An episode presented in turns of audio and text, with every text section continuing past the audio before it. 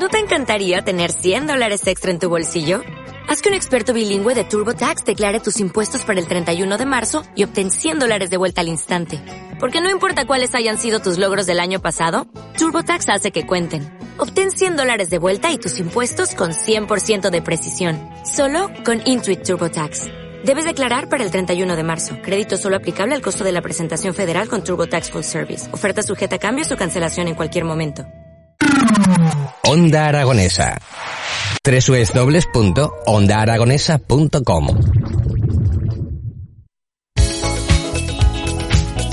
Son las 11 y 7 minutos de la mañana y tengo que decirles, amigos, que en este mes de enero ha visto la luz una gran novela. Estoy seguro de que va a ser una de las grandes eh, que vamos a tener en este 2022.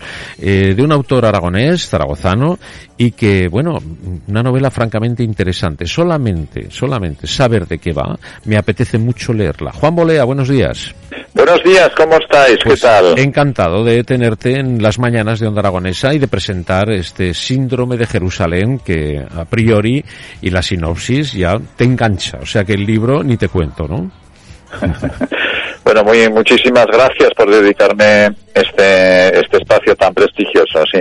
Bueno, yo estoy muy satisfecho ¿eh? con el con el libro porque es una de mis mejores novelas y efectivamente el tema de fondo que, que amablemente adelantabas puede tener mucho interés para los lectores. Desde luego que sí, porque eh, de hecho mandar a un detective simplemente a esclarecer un robo de una virgencita, que una talla que no tiene mucho significado, pero que empiezan a complicarse las cosas hasta el punto de que se le llama ese síndrome de Jerusalén, ¿no? Como tú bien dices o le titulas, eh, todo lo que puede haber ahí para esclarecer, ¿no? Una talla sin, sin aparente valor, pero que después se complica todo hasta el punto de que supuestas apariciones marianas, enigmas, en, no sé, un montón de, de historias en tu novela. Sí, bueno, El síndrome de Jerusalén es una novela policíaca de corte eh, detectivesco, digamos, uh -huh. donde se plantea un misterio nada más comenzar la trama. Uh -huh. En los primeros capítulos, efectivamente, en Zaragoza, el detective Salomir tendrá que buscar una pequeña virgen que ha desaparecido de una ermita. Aparentemente es un tema anecdótico, pero poco a poco el caso se va a ir complicando uh -huh. de tal manera que en efecto aparecerán nuevos misterios uh -huh. y también la sombra de una mano de una mano negra uh -huh. porque es, es un tema eh, criminal evidentemente ¿no?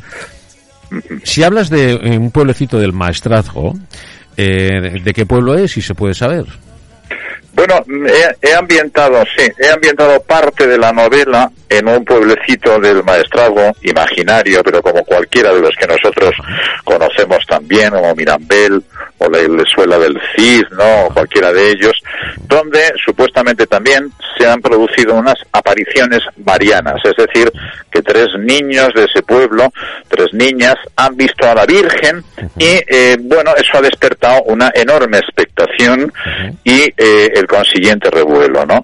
Son temas que se van añadiendo a esta novela como los fenómenos religiosos que voy estudiando, desde la mística, los estigmas, las apariciones, las visiones y ese síndrome de Jerusalén que da título al libro y que enuncia una extraña enfermedad, un trastorno psíquico que afecta a aquellos peregrinos que van a Jerusalén y que, imbuidos por su eh, fanatismo religioso, salen del hotel creyéndose que son figuras bíblicas, Salomón o, David o el propio Jesucristo, ¿no? Son fenómenos extraños, extraordinarios que yo he estudiado para eh, que eh, esta novela policíaca pues tenga un fondo histórico y sobre todo tenga mucho interés para los lectores. El hecho de, de elegir el maestrazgo eh, tiene algo que ver eh, con, aunque sea el maestrazgo, pero la zona de Castellón, no el nuestro, el monasterio de la Balma de Zorita en todo esto. Bueno, hay una serie de, sí, hay una serie de, de, elementos, este es uno, donde son puntos telúricos, digamos, ¿no? Uh -huh. Que podrían ocurrir este tipo de fenómenos sobrenaturales, como en el conjunto del maestrazgo, pues es bastante frecuente, son territorios, digamos, que parecen imantados por lo sobrenatural, ¿no? Es decir, que yo en el contexto de, de Aragón también, pues podríamos haber elegido otros eh, territorios, pero evidentemente en el maestrazgo se dan estas características también de aislamiento, eh, también de oscuras tradiciones, etcétera, etcétera, ¿no?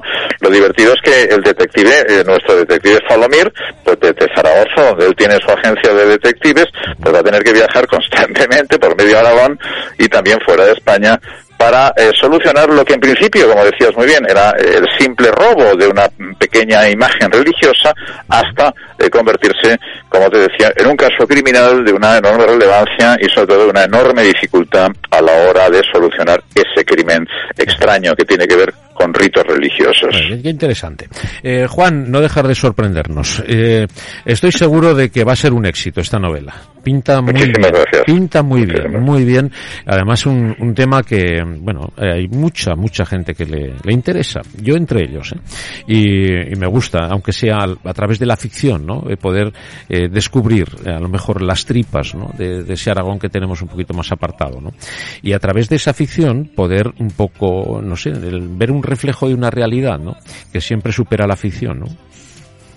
Bueno, la novela, la novela negra es muy realista, ¿eh? Quiero decir que yo cuando urdo una trama, eh, es cierto que tiene una parte de, de, ficción o de imaginación, pero está profundamente, eh, digamos, plantada, implantada en la realidad. Es decir, que yo lo que quiero es que mis lectores pues crean realmente lo que se les está eh, contando o que al menos consideren que es posible que eso eh, ocurra, ¿no?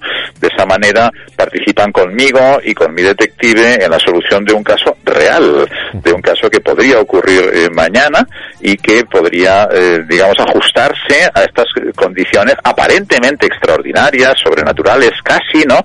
Pero que al final van a obedecer a una lógica, como toda investigación eh, criminal, ¿no? Es un juego, evidentemente, es una novela, es ficción, pero podría ocurrir en la realidad. Perfectamente, pero perfectamente. Bueno, eh, amigo, que, que sea un éxito, es lo que te deseo, que estoy seguro de que va a ser así. Muchísimas gracias. Pues lo recordamos otra vez. El síndrome de Jerusalén ya se puede adquirir, imagino que en cualquier librería, ya podemos ir a comprarlo y, y disfrutarlo. Muy amables, gracias por todo. Gracias, Juan. Un abrazo.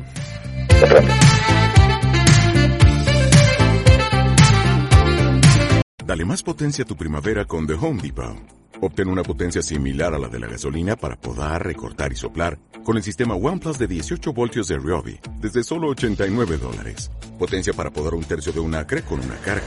Potencia para recortar el césped que dura hasta dos horas. Y fuerza de soplado de 110 millas por hora. Todo con una batería intercambiable. Llévate el sistema inalámbrico OnePlus de 18 voltios de Ryobi. Solo en The Home Depot. Haces más. Logras más.